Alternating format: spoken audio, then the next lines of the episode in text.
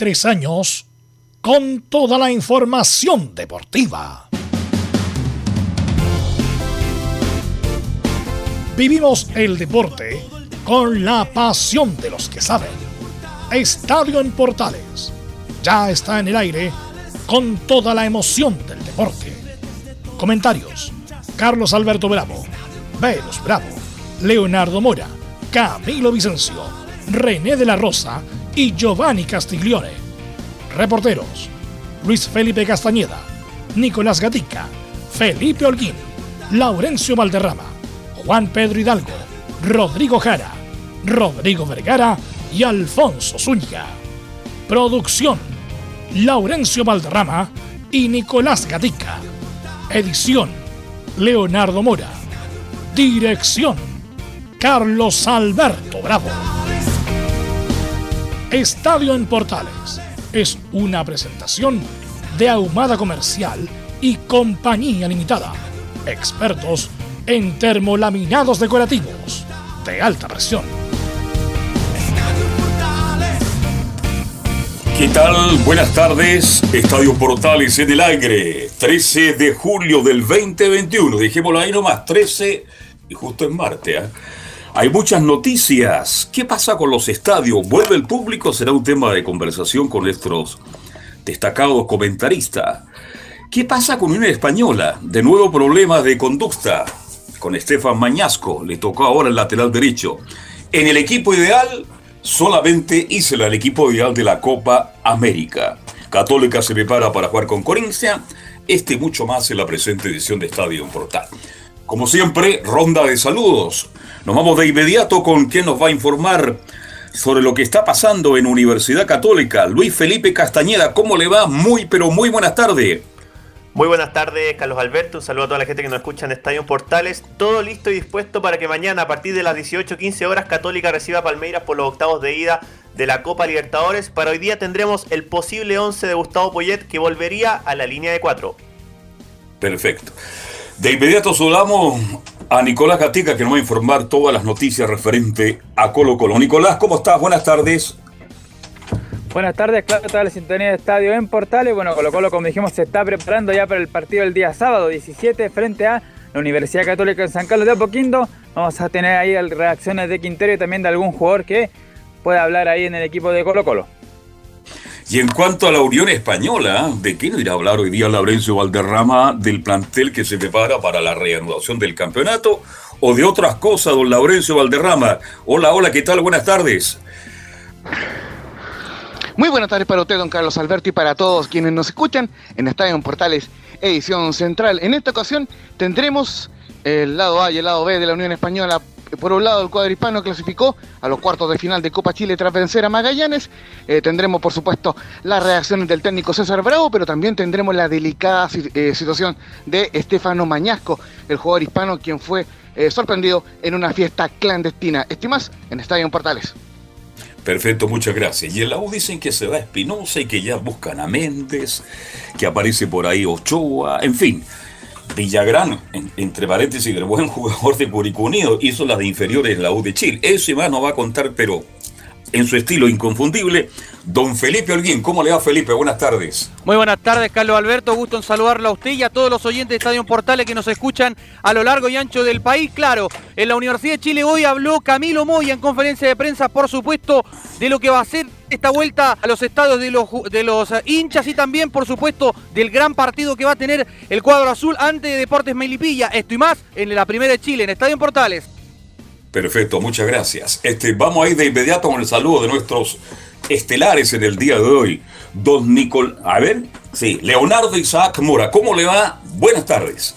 ¿Cómo le va, Carlos? Aquí estamos todavía haciendo los cálculos de un tema que vamos a tocar ahora también en el comienzo, que tiene que ver sí. con el tema de los aforos. Ayer en la noche terminó un consejo de presidentes extraordinario después de lo que fue el anuncio del plan paso a paso, la, las nuevas medidas, pero que venía con letras chicas, así que vamos a conversarlo para ver qué opina también el panel y también los auditores se hagan una idea de lo que está pasando y que no se enojen con sus clubes, porque hay decisiones que se tomaron, pero obviamente porque, como les decía, esto venía con letras chicas. Así que esto en el saludo inicial de esta jornada, saludando a todos los auditores de Estadio Portales. Va a ser un buen tema para ir colocando de actualidad a los auditores que quieren volver a los estadios, pero que por ahora es imposible. Bien, saludamos a un, de inmediato a don Camilo Vicencio Santelices. ¿Cómo estás, Camilo? Buenas tardes. Muy buenas tardes, Carlos, para usted y todos los auditores de Estadio en Portales. Ese es uno de los temas, claro, que lo, lo de la vuelta al público a los estadios. Y hay otro tema, Carlos, que a poco ha ido tomando vuelo, lo del que no se reinicie el fútbol, que no vuelva el fútbol joven también. Eso también es súper preocupante, pensando que ya va más de un año y medio detenido. Sí, es un tema, ¿eh?, que lo abordó también Isla ayer en una conferencia, el lateral derecho de la selección chilena, que es el único, que también lo vamos a conversar, en la nómina del once ideal de la Copa América. Atención Chile, atención América, titulares que lee, como siempre, don Nicolás Ignacio Gatica López. ¿Qué tal? Buenas tardes. Exactamente, comenzamos con la Copa América justamente porque puso solamente a Mauricio Isla como lateral derecho, como el único chileno en el equipo ideal del certamen. Aunque claro, destacó a los mejores de cada equipo y en esa instancia la Conmebol nombró como el mejor jugador chileno a Eduardo Vargas. Esto más que nada por sus goles marcados en el certamen y quedar a solo tres de los máximos artilleros del torneo, el argentino Méndez y el brasileño Cicinho. El goleador chileno lleva catorce goles y los anteriormente mencionados diecisiete. Ahora volvemos a la Libertadores, que se inicia esta jornada de martes con partido interesante y con chilenos incluidos en su etapa de octavos de final. Como dato para esta instancia, coopera de los dieciséis clasificados, doce son de Brasil y Argentina. Dos equipos son de Paraguay y uno de Ecuador y Chile. En el detalle, a las dieciocho con quince de Chile por el partido de ida, Boca recibe la Bombonera al Atlético Mineiro de Eduardo Vargas. Luego a las veinte treinta el Racing de los chilenos Mena y Gabriel Arias visitará el Sao Paulo de Hernán Crespo. Mientras, a los octavos de final ida de la Sudamericana, a las dieciocho con quince, Gremio de Pinares visita a la Liga de Quito en Ecuador. En tanto, la América de Cali de Rodrigo Ureña recibirá en Colombia el Atlético Paranaense. Además, el duelo entre la Liga de Quito y Gremio será dirigido por el juez chileno Cristian Garay. Ahora vamos al fútbol chino, donde, claro, Unión Española con su triunfo de ayer va a ser rival de Huachipato en el último partido de cuartos de Copa Chile. Además, falta la programación del duelo de vuelta entre Fernández Vial y Coquimbo Unido.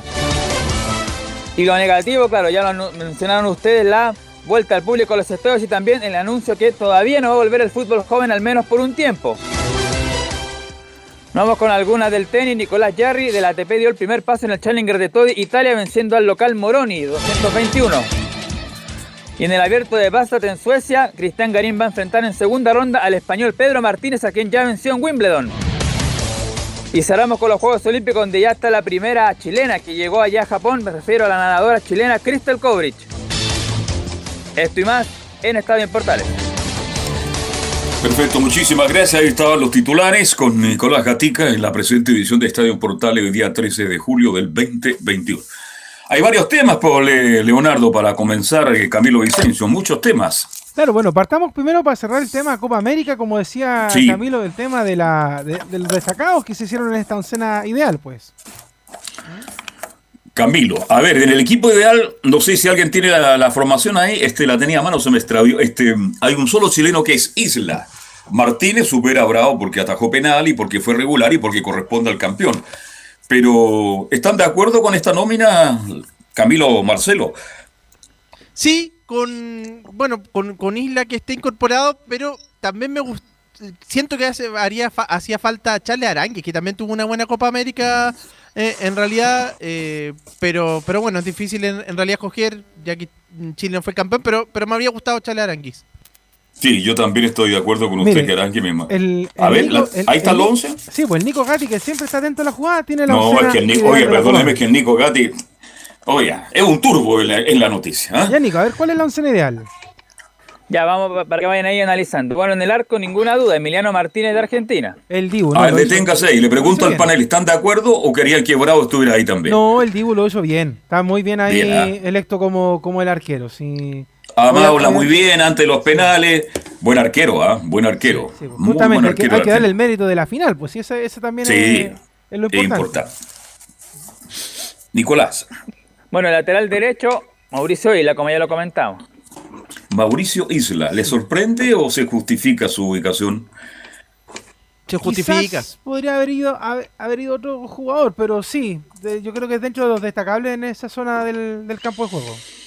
Sí, partiendo de la base para... que... Sí, te escucho. Sí, se justifica, Carlos, porque si uno ve los dos finalistas, no tienen, de los dos que llegaron a la final, por ejemplo, no tienen laterales, eh, no tienen laterales, eh, no, no, no destacan precisamente por aquello, ni Brasil ni Argentina. Sí, eh, es verdad, y sobre todo sobre todo Brasil, que los laterales son los más débiles en por, el fondo por ejemplo, de la saga. Ahí eh, podría haber estado Cuadrado, por ejemplo, como lateral derecho. También hizo es que un Cuadrado lo tiene... Copa. Claro, pero siempre está por derecha, está volanteando, ¿eh? Como juega la Juve, entonces no lo consideran como lateral. Obvio que si él fuera estado más atrás, yo concuerdo contigo, porque Isla hizo un buen, una buena como América, pero no fue brillante como otra, ¿eh? Pero creo que es el lateral más importante de la, de la le, Copa. Le, y además, además de darle el premio del mejor lateral, hay que darle el premio del mejor compañero. Claro. Con, con todo sí. lo que hizo. Con todo lo que hizo para el reencuentro que ya estaba acordado de antes, pero que querían darlo a la opinión pública sobre el caso Vidal y Bravo. Don Nicolás. Primer central, el argentino Romero. Me gustó Romero a mí, no sé qué les parece a ustedes. Sí, no, bien, bien, nada que decir ahí. Sobre todo en el, en el partido final, oigan, sí. fue un, un jugador destacadísimo. Metió, metió. Yo también de, destacado a Otamendi, que también me gustó muchísimo en esa función, pero creo que Romero, Camilo, es el bien elegido, ¿no? Es bien elegido, sí, y alguno incluso no se sabía si llegaba a la final porque había estado lesionado, pero es uno que tiene proyección, está en Italia jugando, sí que sí, estoy de acuerdo con él. Nicolás. Bueno, el segundo central es el brasileño Marquinhos. Oiga, Marquinhos, sí. Dentro de la saga brasileña, tal vez Marquinhos, además porque el campeón, hay una serie de factores que yo no, no tengo otro central. Yo pensé que Mina, el central de, de Colombia, podría haber sido la gran figura. Más allá de marcar un gol de cabeza, tener algunas cosas dentro de los partidos que jugó Colombia, no fue el zaguero central que yo esperaba. Así que, no sé, yo creo que está bien Marquinhos, ¿no? Sí, no, queda bien dentro de la escena. Bueno, yo creo que van a ser destacados justamente los que llegaron a la... A la final a de la, la final. Copa, pues. Sí, eso es todo. De hecho, hay, hay varios que de, de repente se echan de menos en la, en la oncena, pero que la sigamos revisando con el Nico, a ver, para que yo le digo después cuáles qué jugadores eché de menos ahí. Ya. Y el lateral izquierdo aquí, bueno, no sé, es Tupiñán de Ecuador. A ver. Por ejemplo, yo echo de menos Mena, yo echo de menos Mena. Ahí, ahí no, no estoy de acuerdo en la oncena de la...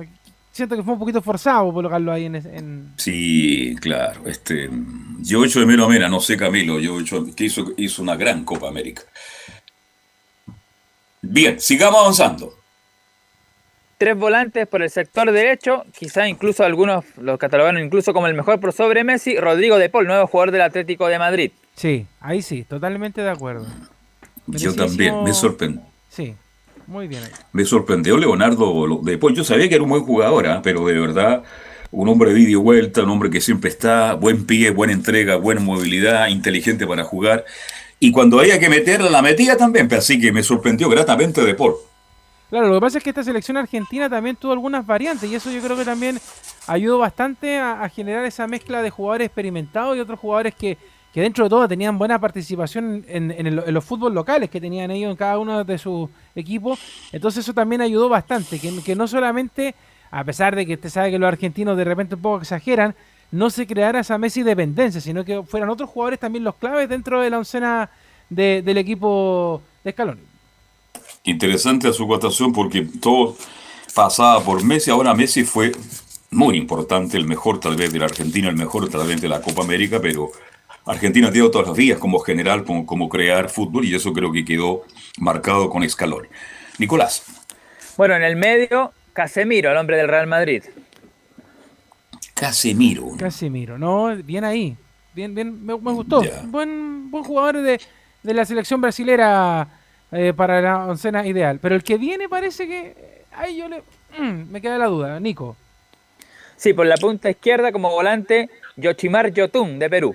Ahí sí, tengo duda, insisto, es un poquito forzada la, la, la oncena, pero bueno, quizás querían darle algo, algo de mérito a la selección de Gareca, que a pesar de todo con, no tenía jugadores destacados, ¿eh? Hay que decirlo, no. Carlos, está pasando, no, no era un Perú fuerte, No era, no era un Perú destacado, pero fue a dar, dar la pelea de la Copa América. Siento que podía haber, haber dado más, pero lamentablemente el tema eran los nombres que tenía esta selección del RIMAC. Incluso en sí, Perú, sí. El más destacado fue La Padula, este delantero que juega en Italia. Sí. Creo que él fue el, como el que más tuvo una más destacado de Perú, precisamente, por los goles también.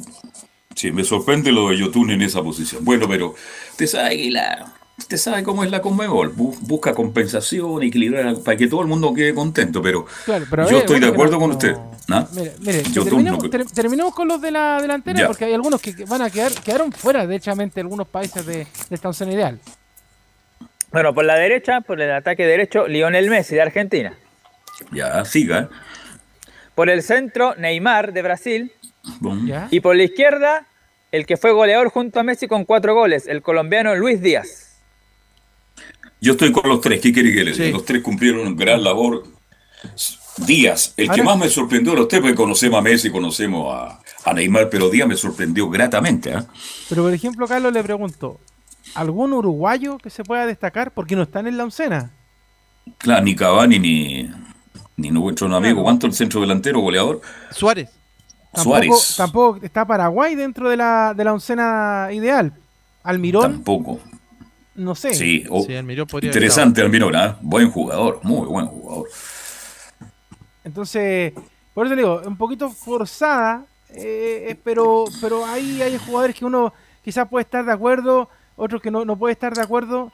Eh, con este once, por ejemplo, con Yotun, Estupiñán, eh, como, como lo conversábamos en la mañana con, con los muchachos en deporte, pero la, la verdad es que, incluso con lo del Guaso, Que, que, que también ahí, sí. pero pero al menos eh, uno se tiene que sentir orgulloso de que se destacó algún chileno en esta oncena ideal. Sí, sí, sí. Y creo que deben estar ahí, deben haber unos cuatro o cinco más entre los veintidós mejores de la Copa, Camilo Vicencio, de Chile. Sí, mencionaba el caso de bueno de Bravo, que, puede, que podría haber estado, pero que sí. pero está, está Martínez, bueno, eh, que el mismo caso de Aranguis, habían sí. otros para, para estar. Y el mismo Vargas que hizo una relativa ya. Copa. Así que usted nos va a reiterar entonces el once ideal, mi estimado Nicolás Gatica, de la Copa América, terminada recientemente en Brasil. Exactamente, Martínez en el arco, Isla por derecha, Romero y Marquinhos en los centrales, Estupiñán por la izquierda, De Paul, Casemiro y Yotun en el medio, Messi, Neymar y Luis Díaz en ofensiva. Aquí no mencionaron al técnico, pero imagino que el mejor técnico debe ser eh, Scaloni. Claro, puede ser el, el campeón. ¿Mm? El campeón.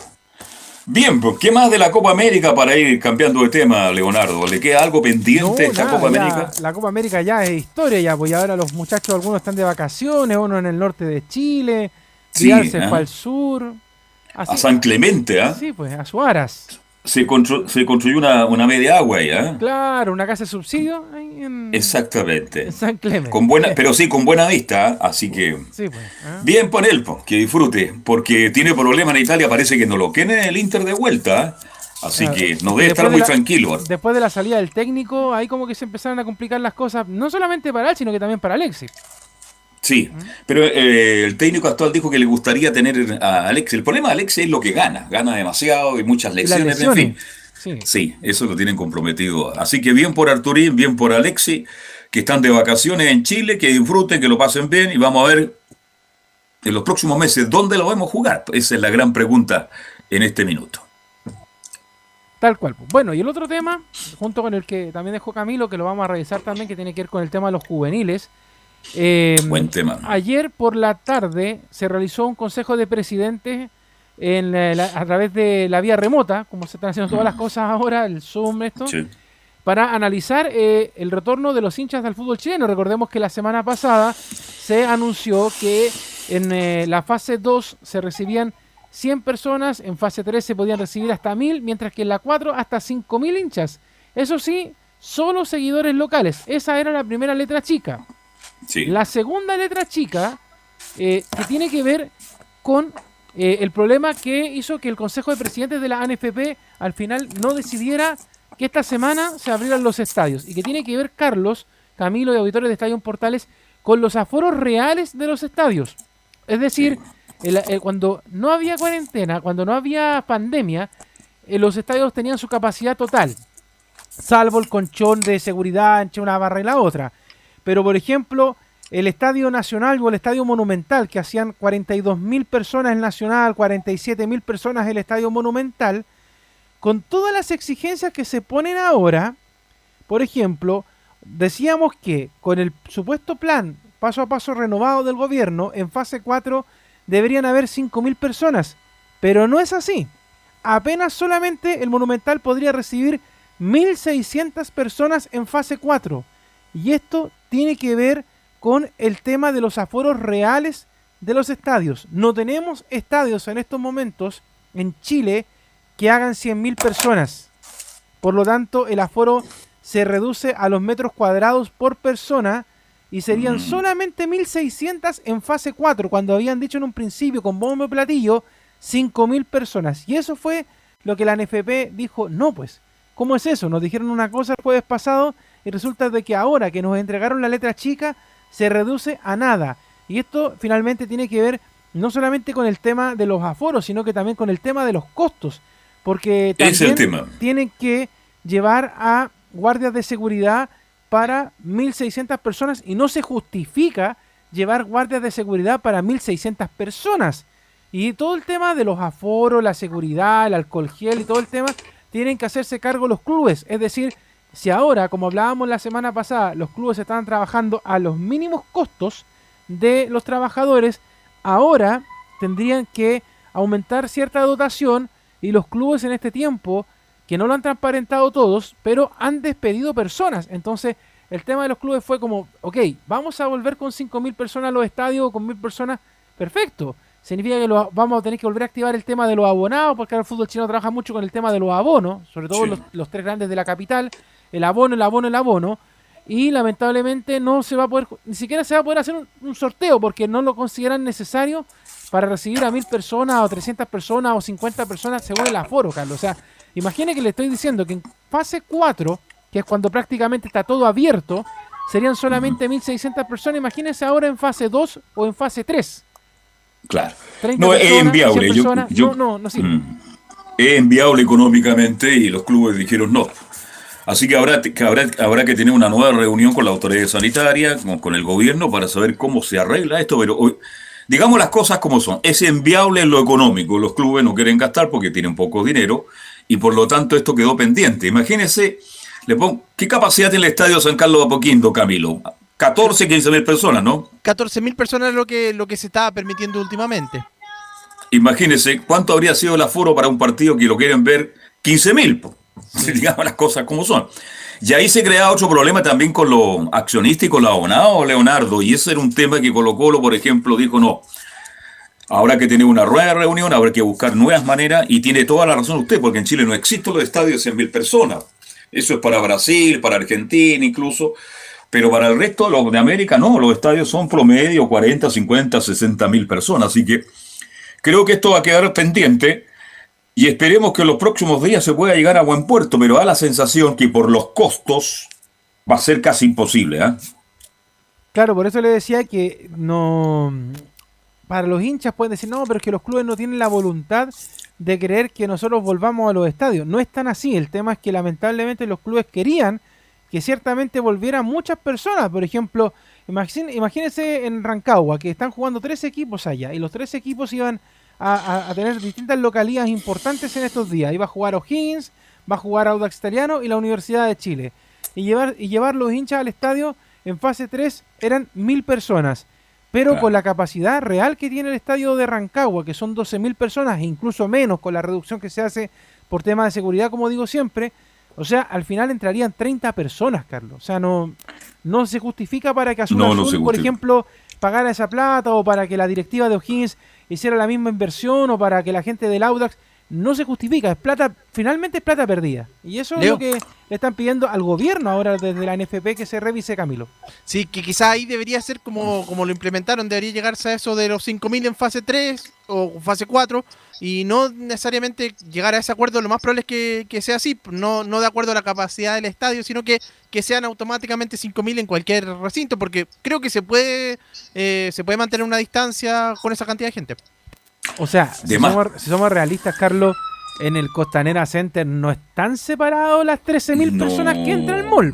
No, no, de ninguna manera, en el supermercado menos, entonces, claro, porque yo, y en el yo, paseo yo, yo he ido, más yo he ido a Costanera, yo he ido a Costanera menos. En este tiempo, he ido a, incluso al Alto Las Condes, a, a darme sus vueltas de repente, eh, a hacer compras, paso por el supermercado que está ahí en el, en el centro comercial, el mall está repleto, y dice ahí en la entrada, capacidad trece mil personas, y uno va, va mirando, y por lo menos pueden haber prácticamente cincuenta personas juntas subiendo la escalera eh, por, por un nivel, por otro nivel, o sea, saque la cuenta, cincuenta, cien, doscientas personas pegadas en la escalera, al tiro, que era aforo casi mínimo de un estadio. Entonces, me dicen que no podemos entrar a un estadio, que es abierto, pero sí podemos entrar a un mall, que es cerrado, y con mucha mayor cantidad de personas. Esas son las cosas que no, no, no se entienden. De hecho, ahora nuevamente, por ejemplo, cuando se habla de los aforos que aumentaron en la semana, en los fines de semana se volvieron a reducir, porque antes, por ejemplo, en lo que eran lo, los servicios religiosos, cultos, misas, eran veinte sí. personas los fines de semana, y ahora con el plan Correcto. nuevo son diez. Entonces, diez. Es complejo el tema. Estamos pasando al claro, y yo pongo el ejemplo de, del transporte público, el metro, eso es de todos los días. ¿Cuánta gente da en un vagón? seiscientas, setecientas personas, hombro con hombro. Sí, hay cosas que de verdad que no calzan, ¿eh? Uno se enreda y dice, pero ¿por qué este y por qué no lo otro? Entonces es complicado, es muy complicado. Incluso quiero decir que en las playas están todas llenas, ¿eh? Prácticamente para ese verano desde la allá de Zapallena hasta no, la Roca de Santo locura. Domingo. Sí, de hecho el fin de Yo... semana, eh, Cristian Frey, periodista de acá de la radio, nos, ¿Sí? repor- nos reportó en las redes sociales del, de la radio Portales cómo estaba el ambiente en Viña del Mar el día sábado de la noche, veinte horas aproximadamente. El sector del casino era una locura, Uf, era una sí. locura. Entonces, eh, por eso le digo, o sea, eh, se puede entrar a centros comerciales, se puede entrar al casino, pero no se puede ir al estadio, que yo creo que es el lugar más seguro en cuanto al tema de la pandemia, porque estamos a, al aire libre, o sea, y esas son las cosas que la gente reclama eh, porque quieren volver a estos lugares y no se puede. Lo mismo pasa, claro, por ejemplo, con los parques nacionales, o ir, por También. ejemplo, al Cerro San Cristóbal, y le dicen, oiga, el aforo es de tantas personas. Oye, pero en el mall hay trece mil y acá nos dejan entrar veinte. Mm. Esas son las cosas sí. que no, no se Uno entiende. no entiende. Y al aire libre, como bien dices tú. Ahora yo, po, po, po, no sé si yo fuera presidente de algún club. Oye, mi, mi estadio tiene capacidad para veinte mil espectadores. Por favor, denme el treinta por ciento de aquí a fin de año. Y así según la capacidad de cada estadio, ¿entendés? Ahora tengo entendido que todos estos hinchas son del equipo local, Cam- Leonardo y Camilo. Entonces, este... por ahí también puede haber cierto orden de esparcimiento, que se separen. Pero es difícil al estadio. Si usted va con un amigo, ¿cómo va a estar sentado a cuatro butacas? de No, no, no es fácil el tema, Vega, de verdad. Bien, tendremos que esperar nomás. Por... ¿Cuándo hay reunión de la autoridad futbolística con la autoridad sanitaria?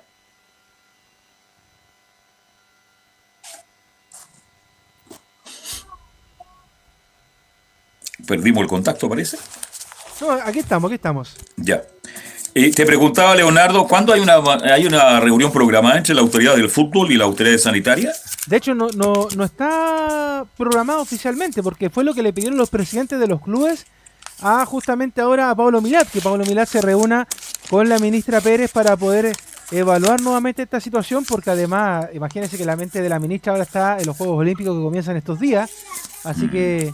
está con harto, con harto trabajo, pero eh, obviamente va a tener que conversarse, porque yo creo que, por ejemplo, los hinchas de la Universidad de Chile, Colo Colo, Católica, que son los que llevan más gente a los estadios, no, no van a poder aguantar este tema de que les digan que solamente van a poder entrar, eh, no sé, pues treinta personas con el aforo real en la fase uno, eh, trescientas personas en la, en, la, en la fase dos, cuando el aforo real... Eh, el, perdón, en la fase tres el aforo real era de mil, ahora van a entrar trescientos por, la, por los aforos que se le están dando al estadio, y a los que tenían el fase cuatro que podían entrar las cinco mil le digan, no, solamente son mil seiscientos. Yo creo que no no es, no, no es bueno, no es sano. Y además, Carlos, hay un tema bien importante, queramos o no, que cuando el hincha va al estadio, sea como sea, también se libera, y en estos tiempos es necesario de repente mm. ir al estadio, gritar un poquito, cantar, saltar, distraerse, con tantos problemas que hay por, por un tema de sanidad mental. Hace tan bien, y eso yo creo que también debería ser eh, importante para la autoridad, pensar un poquito en eso y decir, y de verdad ser sensato, Carlos, si no es que uno quiera ser malo con las decisiones que tomó el gobierno, pero ser sensato, decir, a ver, mall versus estadio, yo prefiero el estadio. Absolutamente, claro, no. Y toda esta gente que anda en la calle, que anda ahora aprovechando las vacaciones de, de invierno, este, está haciendo un esfuerzo técnico y económico bastante grande. La gente ha sacado sus nietos, sus hijos pequeños, porque ya el encierro los tenía prácticamente enfermos, y lo ha sacado a tomar aire, a respirar, a ver otro paisaje. Es una necesidad del ser humano que está ocurriendo en nuestro país. El único que no tiene problema con el aforo es palestino, Camilo Vicencio, ¿eh? No, porque ahí llega, no sé... Ahí cumple con el aforo todo el año, ¿ah? ¿eh? Exactamente, sí, sí, sí, sí, sí, sí, todo el año. mil doscientas personas aproximadamente, mil quinientas de repente también. Claro, ellos no, nosotros estamos con mil cien, novecientos y ningún problema. Bien, vamos a ver qué pasa en las próximas horas entonces, pero bueno, lo que queda claro, que... Leonardo, que la undécima fecha sin público, ¿no? Claro, justamente. Y antes de que los vayamos a la pausa y entremos con la Católica, el tema que decía Camilo, que también es muy importante, Carlos, ¿qué pasa con el fútbol formativo? Lamentablemente, ah, buen tema, sí. Llevan muchos meses parados, eh, distintas disciplinas, y, y hemos hablado, por supuesto, por ejemplo, ayer hablábamos del caso del muchacho de Colo Colo, que está destacándose, hablamos muchas veces de los juveniles cruzados, que incluso algunos han sido llamados a la selección chilena y en la Universidad de Chile, que se les da la oportunidad, pero lamentablemente no están trabajando en los centros de entrenamiento, están haciendo el trabajo de manera telemática, con todos los profesores, pero no es lo mismo, Carlos, lamentablemente no es lo sí, mismo, no. Y llevan prácticamente dos años parados sin poder hacer un trabajo físico en un centro de entrenamiento. Yo estoy de acuerdo con el tema. Este tema es muy delicado, es muy grave, pero como estamos hablando siempre de los equipos de primera división, de las copas internacionales, resulta que Isla pone ahí un grito en el cielo y con justicia. Dice, este, el fútbol joven en Chile nos, no es competitivo y ahora menos que hace dos años que no compiten. Y aquí hay otro problema de fondo también, porque así como hay una destilla central, hay una destilla del fútbol cadete. Ya hay técnicos, hay preparadores físicos, hay asistentes sociales que han sido cesados de sus cargos, producto que no hay actividad. Así que Dios quiera que pronto el señor Milat y todo su directorio se sientan a conversar cuándo y cómo vuelve el fútbol joven, porque si seguimos así nos va a costar mucho, mucho, mucho más de lo que nos está contando con el recambio, Camilo Vicencio. Eso, eso es lo que me está, justamente eso es lo que preocupa, porque cuando haya torneos sudamericanos eh, para clasificar a los mundiales, ahí se va a notar, ya son, piense que desde el dos mil diecinueve, desde la crisis social que se paró después del año pasado por la pandemia, y ahora no lo quisieron precisamente reanudar. Obviamente se entienden los costos que significa eh, para los traslados y todo eso, pero, pero evidentemente usted lo menciona ahí, en la misma Universidad de Chile que sacaron a los técnicos de las divisiones menores.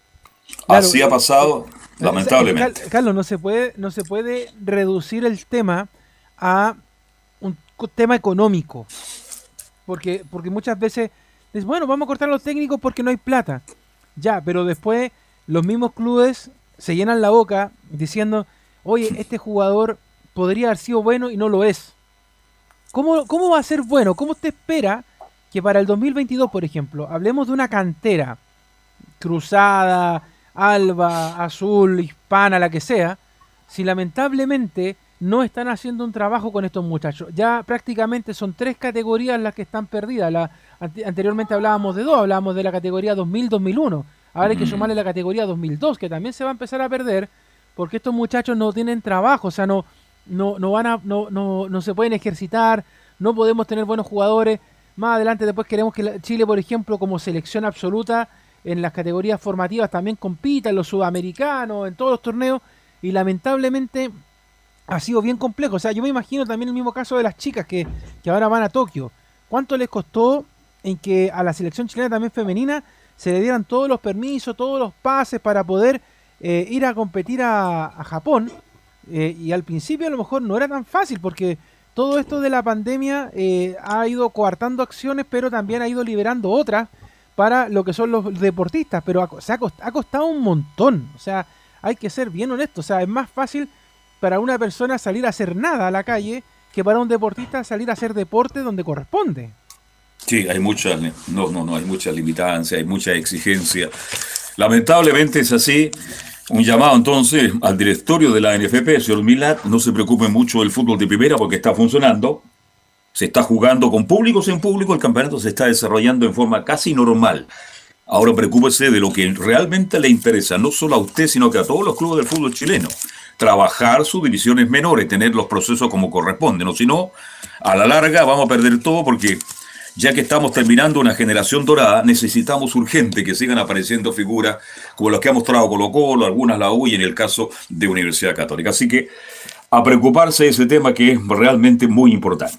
Vamos a la pausa, Leonardo, y luego volvemos con toda la información de Católica, porque a pocas horas Católica vuelve a la Copa Libertadores de América. Pausa y volvemos.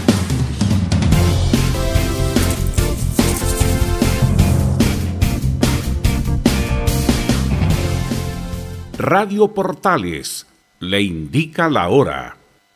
Las dos de la tarde, seis minutos. ¿Quieres tener lo mejor y sin pagar de más? Las mejores series de televisión, los mejores eventos deportivos, equipo transportable, películas y series veinticuatro siete. Transforma tu T V a Smart T V. Llama al nueve siete tres, siete uno ocho nueve ocho nueve. Twitter, arroba Panchops. Visita doble u doble u doble u punto radiosport punto c l, el sitio web de la Deportiva de Chile.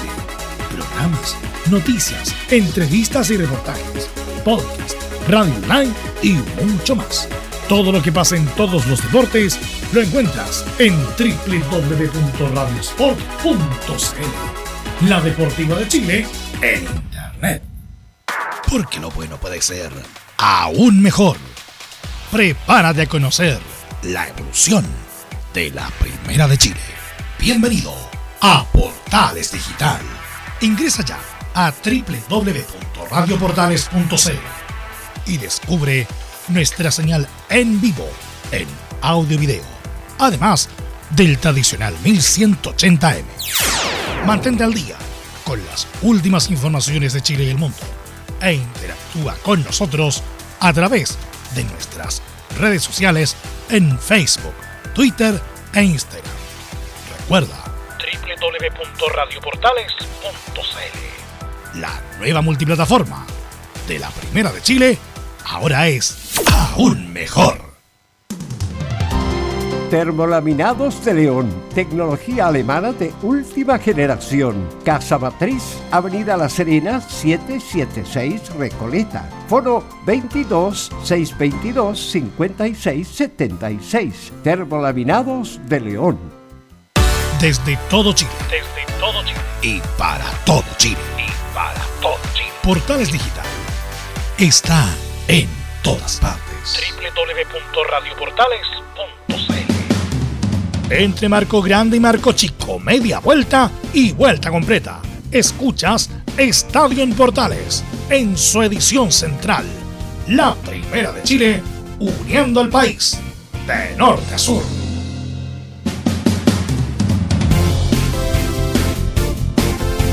Vuelta a Estadio Portales. Y tenemos muchas preguntas que hacer a Luis Felipe Castañeda. Primero lo saludamos, Luis Felipe. ¿Cómo está usted? Buenas tardes.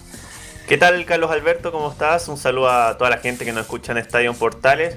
Claro que ha estado movida la jornada en Universidad Católica. Mañana jugará a las dieciocho quince horas frente a Palmeiras por la ida de los octavos de final de la Copa Libertadores. Vamos a tener declaraciones de ayer de Nacho Savera. Hoy día también habló Juan Leiva, que va a ser una de las sorpresas en el mediocampo de Católica para ser titular. Y además sacó camiseta nueva, hace, una, hace poquitos minutos se publicó la nueva indumentaria de Católica, que la va a estrenar precisamente mañana frente a Palmeiras en Copa Libertadores. Una camiseta clásica en lo que es Católica, la franja al medio azul, y que tendrá un cuello azul, que es la novedad, y la segunda indumentaria será completamente azul, con una franja también azul, pero un poco más clara también. Así que sacó polera nueva Católica y movida jornada ha tenido por ahora los cruzados. Oye, Católica siempre se ha destacado, y esto lo digo con mucho respeto y admiración, ¿eh? El diseño de las vestimentas de Católica. Tienen un corte de una elegancia y son muy eh, propias de Católica. El diseño, los colores, en fin, tanto pantalones, medias, principalmente camisetas. Si yo, en esta época, Camilo Vicencio, yo utilizara una camiseta de los años ochenta de Católica, fíjese que estaría casi a la par, porque el diseño de Católica siempre a la vanguardia, Camilo Marcelo Vicencio Santelice. Sí, sí, son, son bien atractivos y los va cambiando ca- bien rápido. Y muy también. elegante. Muy elegante, ¿Ah? sí, sí. Los sí, colores el tema, bien... El de, tema, no sé. Pero eso sí, pues. Claro, eso sí. ¿A cuánto era una camiseta en, en tienda? ¿cuarenta y cuatro, cincuenta? cincuenta lucas, de cualquier oh, ya, equipo. Ya. de cualquier equipo. Mm, no deja de ser, ¿eh? No deja de ser. Bastante caro. Entre pero, pero los hinchas cruzados ah. se la van a comprar igual. Pues, o sea, van a... No, eh, oh, ubícate por Leonardo. ¿Ah? No, ubícate, y, tráeme y, tres, por viejo. ¿Ah? Y además que tráeme tres. Viene, viene el Día del Niño. Un mes más ya tiene el Día del Niño. Entonces, perfecto regalo para los hinchas cruzados. Pues. ¿Cómo ha cambiado ah, el fútbol en general en el mundo? Todo lo que es la industria relacionada con el fútbol. Esto de las camisetas se van cambiando año a año, cada seis meses. Porque las ventas en las tiendas es fabulosa, mi estimado eh, amigo de Universidad Católica. En este caso de las claro. camisetas católicas, que yo siempre la he encontrado muy elegante. Además que muy la Católica saca propia. Esta tercera camiseta, pues, Carlos. Y eso es lo interesante sí, pues. que hace la Franja. Sí. Que saca, y saca camisetas también dedicadas al... al fútbol femenino. De hecho, es un marketing completo el que tiene la gente de Cruzado. Así es, Luis Felipe Castañeda. Sí, por ahora no se ha dado a conocer al menos la tercera camiseta, pero sí se dio la, la primera, la blanca clásica, y la segunda, que lo dijimos, es azul, con una franja azul un poco más claro también. Así que claro, como decían ustedes, bastante caro el precio, y lo, después los hinchas lo podrán buscar en la página. Y que la van a estrenar mañana en Copa Libertadores frente a Palmeiras, en un partido muy importante que les decía, muchachos. Eh, una Universidad Católica que la última vez que jugó octavos de final de Copa Libertadores fue el año dos mil once, cuando le ganó los dos partidos a Gremio para meterse después en cuartos de final. Eh, una Católica que de, de llegar a instancias más decisivas de copas internacionales, lo vimos también el año pasado de la mano de Ariel Holland, cuando llega hasta los cuartos de final de la Copa Sudamericana, siendo eliminada en el último minuto frente a Vélez, precisamente en San Carlos de Apoquindo. Y que para mañana ya tantea formación, ya vamos a ir con el posible once también. Pero antes escuchemos también la, unas declaraciones que quedaron pendientes de ayer de, de Nacho Saavedra, quien se refiere a este ritmo de competencia en el que llega Católica, considerando que jugó cuatro partidos de Copa Chile, pero podrían haber jugado un poquito más si hubieran avanzado de fase. Eh, bueno, yo creo que, que claro, que, que, que Palmeiras está en competencia, claro, eso todos lo sabemos. Eh, a nosotros nos hubiera gustado también eh, seguir avanzando en, en, en la Copa Chile para seguir compitiendo. Pero también hay que, hay que ver las cosas de otro punto de vista. También eh, eh, tuvimos unos días de descanso eh, para preparar mucho mejor este partido, para enfocarnos más que nada en Palmeiras. Eh, tuvimos el amistoso con, con Melipilla, que salió muy bien, eh, que pudimos ver cosas que, que íbamos a hacer contra Palmeiras. Entonces, por un lado, nos hubiera gustado seguir eh, jugando Copa Chile para, para lo que tú dices, para seguir compitiendo como lo está haciendo Palmeiras. Claro, ahí el debate es si a Católica le convenía haber tenido una semana más tranquila para enfocarse cien por ciento en Palmeiras, o haber jugado dos partidos más de Copa Chile para llegar con ritmo, considerando que Palmeiras sigue jugando constantemente el Brasileirao, y jugó precisamente el sábado frente al Santos, donde ganó tres a dos el cuadro de Palmeiras. O sea, yo creo que a Católica le convenía mucho más seguir jugando la Copa Chile. Habría mantenido ritmo de competencia, porque los partidos de Copa Libertadores tienen otro ritmo. Y ahora Católica llega con solamente muchachos con, con juego amistoso, con Melipilla. De hecho, claro, y el último partido oficial fue con Everton, que fue hace una semana, pero claro, tuvieron más tiempo para preparar, pero pero lo vi más para preparar en cuanto a, la, a ver videos y ese tipo de, de situaciones, pero pero claro, hubiera sido ideal llegar, porque ya para esta semana, si hubiera seguido la Copa Chile, hubiera recuperado jugadores, y ahí lo hubiera incorporado, pero pero en definitiva le toca jugar con, con esto, hermano. Claro, este, Leonardo, y hay muchas dudas en cuanto a la formación de Católica. Yo creo que Poyet todavía no lo ha definido, porque hablábamos ayer de que Lanaro, no, hoy día aparece hasta Uraga definitivamente como, como central derecho, y es, están sacando al Catuto Rebolledo para meter atrás a Fuensalida. Usted me corrige, mi estimado Luis, y, y resulta que se mantiene a Parot por el costado izquierdo. Entonces todavía no está clara la formación, porque el partido amerita pensarlo hasta el final, Leonardo. Claro, y además que es una semana bien compleja para la Católica, porque además no solamente está este partido con Palmeiras, sino que también está el partido el fin de semana. Entonces puede pasar dos cosas: que la Católica tenga una semana extraordinaria mm, y, sí. y pueda, no sé, a lo mejor rescatar un empate, aunque Palmeiras tampoco está como un rival potente, sí. un rival cuco, porque no es el mismo Palmeiras con el que, el que salió campeón hace poco, sí, también ha cambiado sus jugadores. Entonces puede también la Católica rescatar un empate y hacer un partido interesante, o ganarlo derechamente, y ganar el fin de semana y tener una semana pero extraordinaria, o tener una semana para el olvido, que incluso, no es que yo quiera ser exagerado, pero nuevamente poner en duda la continuidad de Poyet, porque Poyet se ha salvado porque ha tenido partidos por ahí nomás, pero tampoco ha sido un equipo descollante la Católica en estos meses que ha estado él en la banca. Camilo. No, tampoco. De hecho, el, los, los logros son se están salvando por eso. Cuestionado Poyet, Camilo. Usted que está ahí habitualmente diciendo Católica, ha sido cuestionado Poyet. El problema es que hasta ahora, hasta ahora, y lo dice muy bien Leonardo, sí, los resultados le han acompañado, pero ya fracasó en la Copa Chile. Cuidado, imagínese perdiera con Palmeiras y con Colo Colo. Ya las aguas en la Católica, incluso aparece J C, aparece... A lo mejor llega usted a protestar de Chor también. ¿Eh? De Chor, claro. Entonces ahí ya se le complicaría el, eh, eh, el panorama, pero... Pero claro, en definitiva, después por el campeonato... Ahora tiene que enfocarse solo, solo en Palmeiras. Bueno, igual justo le llega el clásico, pero, pero todo tiene que estar en enfoque en Palmeiras, de, de todas maneras. Luis Felipe. Se me quedó, Luis sí. Felipe Castañeda. Ya. Sí, así como le decían a usted, es un rival de respetar, obviamente, Palmeiras, es el actual campeón de la Copa. Oye, Luis Felipe, usted ¿sí? que, usted, porque usted sí que está habitualmente ahí en la tribuna abajo, marquesina del Estadio de Católica. Yo sé que público no va, pero van muchos dirigentes, muchos socios privilegiados. Cuénteme, ¿hay alguna, algún malestar por el trabajo de Poyet? ¿O les gusta cómo está Poyet? ¿O simplemente no se comenta ahí en la tribuna? Porque yo cuando... hacía todos los partidos católicos hace muchos años, en esa tribuna bajo marquesina, fuera a tomar whisky en el entretiempo, antes y durante, oiga, las críticas y las cosas que se dicen ahí, Camilo, usted también ha estado muchas veces, lo que se le grita a los jugadores ahí es irrepetible por la radio, ¿ah? ¿eh? Absolutamente, la tribuna oficial ahí, sí, no, a los entrenadores to, siempre se les cuestiona, son, a pesar de tener un buen momento, yo me acuerdo en la, en la era cuando estaba Martín Lazarte, antes Carvalho, hace mucho tiempo, también siempre se les criticaba. ¿Por qué creo que muchos jugadores han subido a, a la reja para enfrentar a los hinchas de Católica? Porque la cosa ahí es dura. Por eso yo le pregunto a Luis Felipe, ¿usted ha visto algo o todo tranquilo en Católica? ¿Están conformes con el trabajo de Poyet? Que hasta ahora los números lo, lo avalan, ¿ah? ¿eh? Sí, a ver, ahora que, que se juega sin público, claramente son mucho más medidos. Obviamente los dirigentes no... en cancha, al menos en el estadio, no, no dicen nada de ese tipo de cosas. Y antes, como lo decía Camilo, con, cuando había público, no, me acuerdo la era Lazarte, la era Falcioni, que, que se decía de todo prácticamente. Pero, a ver, en parte del directorio de Católica hubo cu muchos cuestionamientos y dudas sobre Poyet. No sé si se acuerdan ustedes la primera parte del torneo, cuando Católica pierde con Argentinos Juniors de local, cuando sí. había perdido con Atlético Nacional también en, en Colombia en el primer partido, y después pierde con Melipilla. Sí. Ahí, ahí hubo muchas dudas sobre Gustavo Poyet, sobre el fútbol que se estaba mostrando, pero claro, justo después de eso vino el triunfo frente a Nacional de Uruguay en San Carlos, triunfo frente a Calera, y ahí ya se empezó a calmar un poco la situación, y como dices tú, Carlos Alberto, también es el tema de los resultados. Quizás no están tan conformes eh, alguna parte del directorio por la forma en la que se juega, pero si bien que el equipo está segundo y que está en octavo de Libertadores, es difícil lo, el cuestionamiento que puede haber también. Sí, Luis Felipe, es verdad lo que tú planteas, yo lo he dicho porque yo conozco el palabra de los hinchas de Católica. Es cuestión de meterse a las redes sociales, no. Católica gana, este equipo no juega nada. Que se... Bien, el fútbol es así. Y, y Católica, ¿cuántos años que está tranquilo Católica? Le pregunto al panel, ¿cuatro o cinco años que andan las cosas bastante tranquilas en Católica? dos mil dieciocho, ¿no? Por lo menos. Desde el dos mil dieciocho en adelante, claro, con los tres títulos. También creo que eso afecta más, bueno, siempre como usted dice, Carlos, exigente...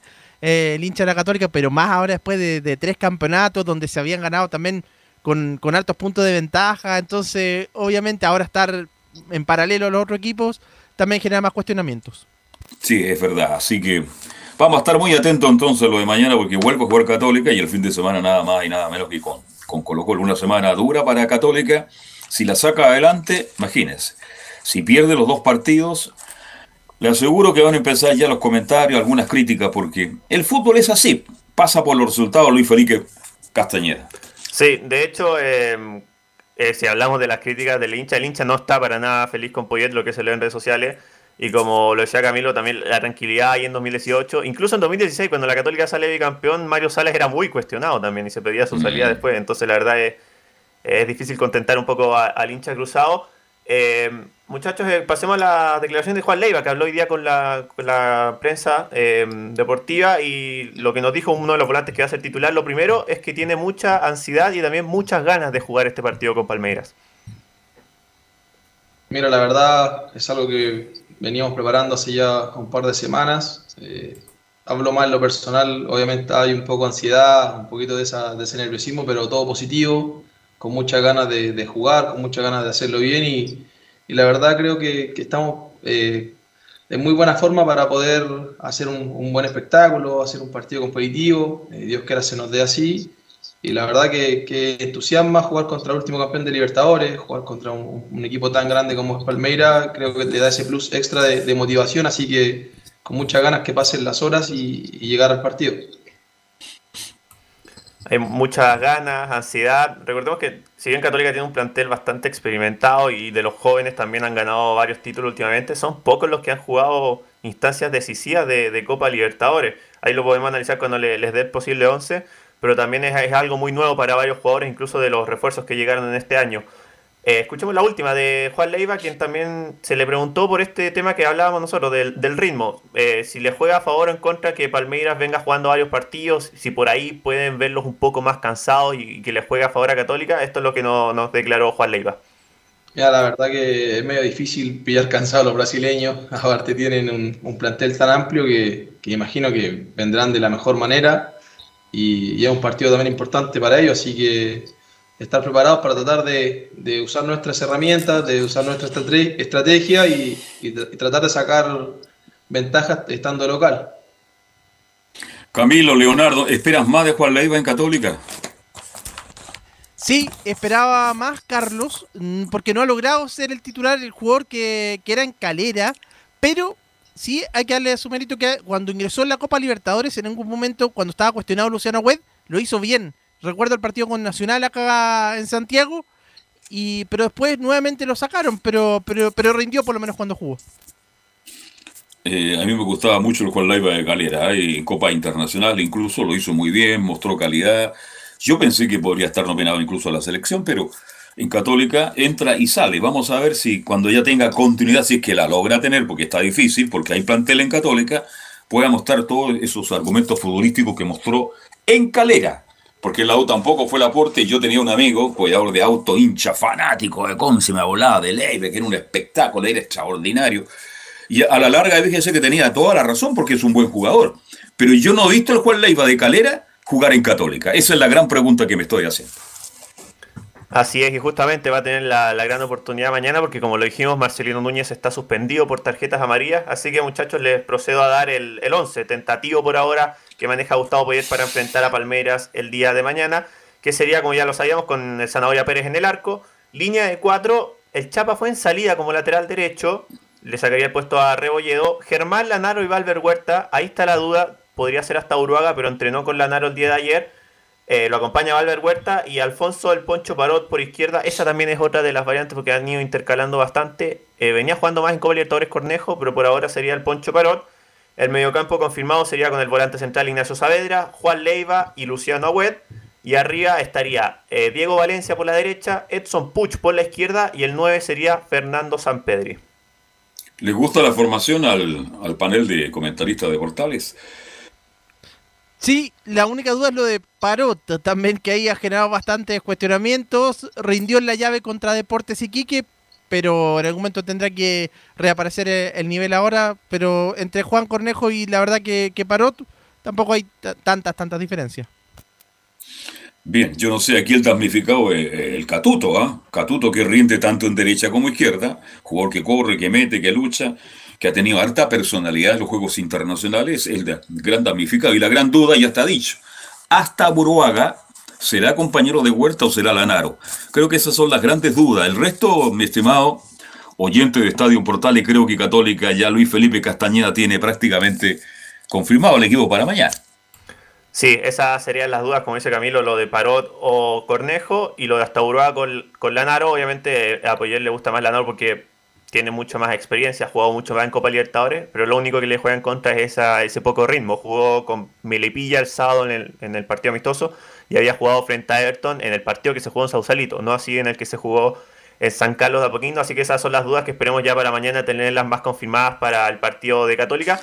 Y en Palmeiras destacar a, al goleador, que es Luan, y al arquero también muy bueno, creo que tiene Palmeiras, que es Everton. De hecho ayer salió un afiche oficial de, de la Copa Libertadores en redes sociales con todos los capitanes de... de los equipos y destacaba justo al medio de la imagen en, en una escalera rumbo a la Copa eh, Everton, el arquero Palmeiras y el Chapa fue en salida ahí disputándose una, una pelota. También eso se destacó en los, en los afiches que hace la Copa Libertadores, destacando también eh, este partido para el día de mañana. El horario mañana, cancha y el trabajo de Estadio Portales, Luis eh, Felipe. Así es, la transmisión eh, comenzará a las dieciocho quince horas, eh, diecisiete cuarenta y cinco empezará la transmisión de Estadio Portales para este partido desde San Carlos de Apoquindo entre Universidad Católica y Palmeiras. El que pase de esta fase jugará con el ganador de Racing y Sao Paulo, que juega en el día de hoy. Relata Cristian Frey. Comentan eh, estará comentando Camilo Vicencio y estará en cancha Ricardo Jamasmier. Es el equipo entonces mañana de Estadio Portales Digital para la transmisión del juego por Copa Libertadores de América. ¿Algo más, mi estimado Luis Felipe Castañeda? Eso con la información de hoy día, muchachos. Para mañana ojalá ya tener dilucidada al cien por ciento la formación de Católica. Mañana la va a tener, no cien por ciento, mil por mil. Gracias a Luis Felipe, que tenga buenas tardes. Buenas tardes. Chao, chao. Bien, seguimos avanzando entonces la pauta de Estadio Portales. Ya tenemos el contacto con Colo Colo. Cantemos todos de Arica Magallanes. Don Nicolás Gatica, ¿cómo está usted? Le saludamos con afecto de nuevo. Buenas tardes. Sí, muy buenas tardes. Ya estamos aquí ya para el informe de Colo Colo Diario. Siempre ahí en la calle San Isidro, me imagino, ¿no? Sí, siempre acá todavía. Perfecto, los felicito por eso. Ya. Gracias. Vamos a tener eh, en breve momento la, una declaración de Matías Saldívar, que estuvo hoy día ahí presente en el Estadio Monumental, sí, analizando el, el presente de Colo Colo y por supuesto también cómo ve el partido ante la Universidad Católica. Pero primero vamos a ver, a ver algunas novedades que tiene el equipo de Colo Colo, bueno, con el tema del, de las dudas, principalmente que está viendo el técnico Gustavo Quintero por el buen rendimiento que ha tenido el plantel en estos cuatro partidos de Copa Chile, los dos ante La Serena y los dos frente a Palestino. Ciertamente, claro, la Copa Chile no, no se va un poco a comparar el nivel con el Campeonato Nacional, donde está Católica. Por cierto que Palestino y La Serena quizás no están al nivel de Católica, aunque Palestino quizás un poco sí, porque fue, le demostró una dificultad al equipo de Colo Colo el día domingo y seguramente esa misma dificultad la va a encontrar el sábado. Pero más allá de eso, claro, el técnico Gustavo Quintero quedó conforme con el rendimiento de varios jugadores juveniles, con eh, Bruno Gutiérrez, que jugó el fin de semana como lateral derecho, que ahí estuvo por sobre Jason Rojas, el hijo de Pizarro, Vicente Pizarro, que fue destacado. Entonces vamos a escuchar al propio técnico Gustavo Quintero hablando sobre él. También el chico Brian Soto, que jugaba ahí en la contención justamente. También a ver si el Colo Gil va a estar en la parte de atrás junto con César Fuentes o un juvenil, o va a estar más, más adelantado, como ha sido los últimos partidos, que ha estado más de, de enlace, más que de un volante mixto, toda la parte más ofensiva. También hay que ver si va a jugar con tres delanteros, que sería en este caso Iván Morales con eh, Rodríguez, o Iván Morales con Marco Volados, o con eh, Gabriel Cotto, si va a jugar con tres delanteros. Todo eso tiene que eh, ver ahora en estos días el técnico Gustavo Quintero. Vale decir, este... le ha ido bien a Colo Colo con los juveniles, ¿eh? De los que está probando, ha tenido suerte Quintero. Claro, cuando el equipo empieza, cuando el equipo, la columna mejora, la incorporación de los jóvenes es mucho más fácil, Camilo, porque entran en un estilo, en una forma de jugar. Y eso significa que los jóvenes también vayan mostrando las cualidades que tienen y se vayan adaptando al primer equipo. Y por eso los jugadores jóvenes de Colo Colo, hasta ahora creo que prácticamente ninguno ha desteñido. Todos han cumplido de acuerdo a la exigencia del técnico Quintero. Incluso si uno se remonta, Carlos, hace más de un año atrás, más de un año, eh, mucho cuestionado, ¿y dónde están los jóvenes de Colo Colo? ¿No hay? Y ahora sí están apareciendo ya. El año pasado Jason Rojas, uno no, discuti- no discutiría la titularidad, ahora que está apareciendo Óscar Opaso nuevamente, pero, pero uno discute. Después está el central que salió, Gutiérrez, también el mm. joven, ahora Jaime, eh, Vicente Pizarro, tiene, sí, tiene de a poco eh, jugadores que, que ya alternan en el equipo. Sí, reclamaban los hinchas de Colo Colo, oiga, que ju- juguemos con juveniles, aunque estemos en el último lugar de la tabla de posesiones, pero que se vayan todos los extranjeros. Usted sabe cómo son los hinchas del fútbol y las cosas que decían a través de las redes sociales, que eran bastante fuertes. Colo Colo creo que hasta aquí ha dado el clavo. Y es muy importante, Nicolás Gatica, cuando el técnico, el primer equipo, el señor Gustavo Quintero, está permanentemente, mire lo que voy a decir, mirando, observando a los jugadores jóvenes, a la juvenil, al equipo de proyección. Lo que no ocurre muchas veces con otros clubes, en que el técnico solamente se dedica a mirar el primer equipo y no tiene una relación directa con el técnico de las divisiones menores. Porque habitualmente ese cordón umbilical se corta. Hoy día da la sensación que Colo Colo sí, está pendiente y por ahora le está dando muy buenos resultados, Nicolás Ignacio. Claro, de hecho el propio Quintero decía el año pasado en ese tema de que la gente le, le, le exigía por alguna manera que se fueran todos y que jugara con juvenil. El propio Quintero decía en varias conferencias de prensa, los jóvenes, claro, hay talento y todo eso, pero no están capacitados todavía para ser titulares, pueden alternar con los con los importantes, con los más eh, con los más experimentados, pero no están, por ejemplo, para que un jugador juvenil reemplace a Paredes, por ejemplo, en ese tiempo y pueda ganar un partido. No estaba en ese en ese momento, pero ciertamente, claro, ahora ya se, se fueron varios de estos jugadores históricos del equipo de Colo Colo y ahora ha tenido, por supuesto, más cabida el fútbol joven del cuadro colocolino. Bueno, decíamos que Gustavo Quintero estaba eh, contento con los jugadores de casa y vamos a escuchar justamente una del técnico donde destaca el trabajo de Vicente Pizarro.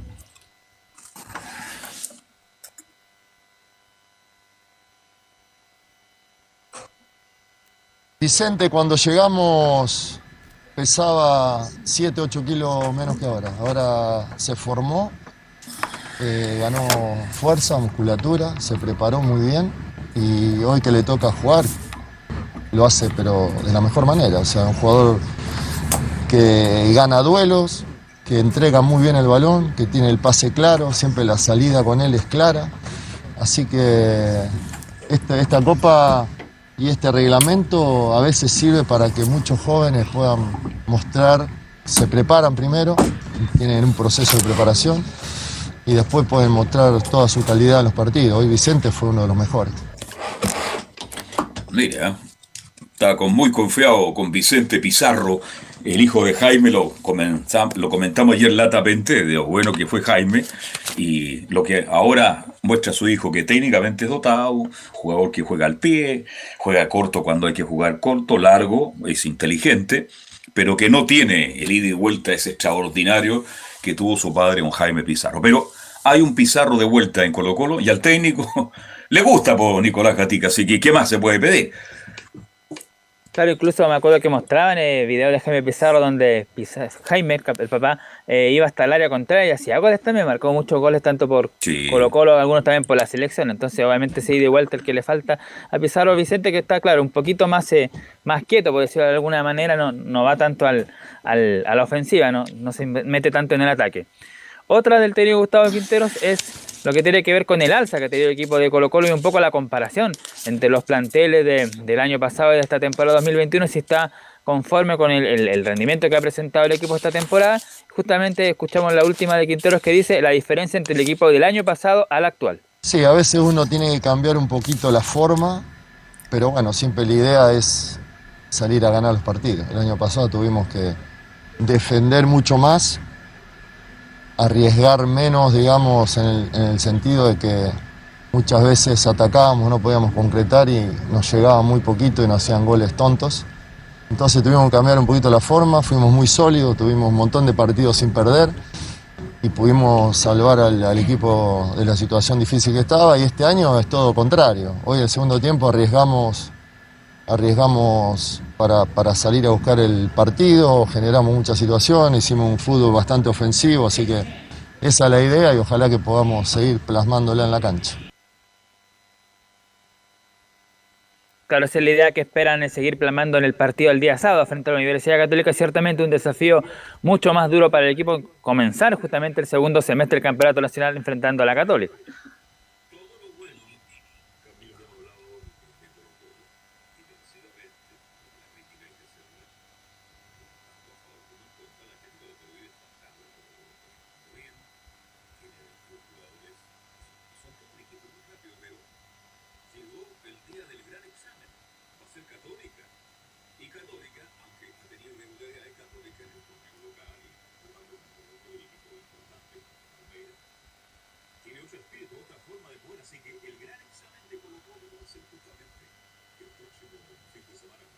Absolutamente, por el clásico, porque es un equipo que, que viene trabajando ya la Católica, que al, mar, al margen de que venga con, con, con algunas dudas, pero viene con un equipo también que ya trabajando hace, hace, hace años ya, entonces, y Colo Colo tiene que, tiene que ratificarlo ahora, está, además tan, tan cerca, eh, no, es el examen definitivamente de, de Colo Colo. Colo Colo pasa esta llave ante Católica, estoy hablando del torneo local, este quiere decir que definitivamente Colo Colo, como se ha dicho acá en Estadio en Portales, también va por el título, Nicolás Ignacio. Claro, eso es lo que espera justamente Quintero y el plantel del equipo de Colo Colo, eh, pasar este examen favorable, ojalá con la Católica, ganar el partido y ahí por supuesto tomar confianza para lo, lo que viene. En cuanto a la Copa Chile, bueno, esperar ahí el rival que salga entre Huachipato y Unión Española, que deben jugar prontamente. Y la última que vamos a escuchar para hacer allá el informe de hoy de Colo Colo es al defensor Matías Saldivia, que el fin de semana pasado volvió frente a, a, a La Serena los dos partidos y la ida ante Palestino está una pequeña dolencia, por producto de todo el tiempo que estuvo parado Saldivia, recordemos, eh, no fue titular, pero hoy día jugó el fin de semana frente a Palestino, tuvo un par de jugadas importantes el defensor, así que ya se ha ido afirmando en cierta manera. Y esa es la duda justamente que tiene el técnico Gustavo Quintero, si Saldivia o Falcón van a acompañar a... a Emiliano Mora en la defensa el fin de semana frente a la Católica, aunque todo parece indicar de que si Saldivia no tiene algún problema muscular o algo, Saldivia deberá acompañar a Emiliano Mora el fin de semana ante Luce. Y una que vamos a escuchar de Saldivia entonces, que tiene que ver cómo él anticipa este partido de la Universidad Católica, y justamente dice el, el defensor, sabemos que Luce logró títulos y todos los clásicos son especiales. Sí, sabemos que Católica es uno de los equipos de los últimos años, tuvo mayor regularidad de, de todo el fútbol chileno, así lo consiguieron todos los títulos. Nosotros eh, con Palestino tuvimos una, una gran prueba, yo creo, enfrentamos un gran equipo y, y pasamos, si bien el primer tiempo el otro día no fue bueno, pasamos con, con claridad la fase, yo creo, siempre fuimos eh, favoritos y, y así lo tomamos y así fue. Nunca yo creo que estuvo en peligro la clasificación y fue una gran medida. Ahora obviamente Católica es clásico, todos los clásicos son, son especiales, eh, sabemos que ellos juegan entre semana, pero también sabemos que que al quedar afuera de Copa Chile por ahí vienen con más descanso que nosotros, entonces eh, yo creo que en ese sentido no, no van a sentir el, el partido de, de mañana que tienen por Copa. Y nada, nosotros pensando nomás en nosotros, en llegar de la mejor manera, en por ahí eh, corregir los errores que, que por ahí cometimos el, el otro día en el primer tiempo, que, que contra, contra equipos como Católica por ahí te pueden costar caro. Claro, ven, ahí lo dijo muy bien Matías Saldivia, pero dijo, tuve un examen importante con, con Palestino, fue un rival que lo complicó a Colo Colo más allá que el partido de, de La Serena, que Colo Colo ganó con autoridad, pero claro, el duelo ante Palestino en cierta forma lo complicó, de hecho en el primer tiempo, como ya se comentó, fue superior el cuadro árabe, después en el segundo tiempo Colo Colo apareció y ese Colo Colo que espera ratificar el día sábado, el del segundo tiempo frente a Palestino. Bien, pregúntele un día a Falcón qué, qué piensa de Saldí. Oiga, Falcón perdió absolutamente la titularidad en Colo Colo, ¿eh? Después que era el héroe, ¿eh? El salvador de la patria. Hoy día Falcón tiene que esperar, si no está Saldivia, ahí entra, si no está Amor, entra Falcón. Bien, así es el fútbol. Bien, Camil, eh, Nicolás, ¿algo más de Colo Colo para ir cerrando este capítulo?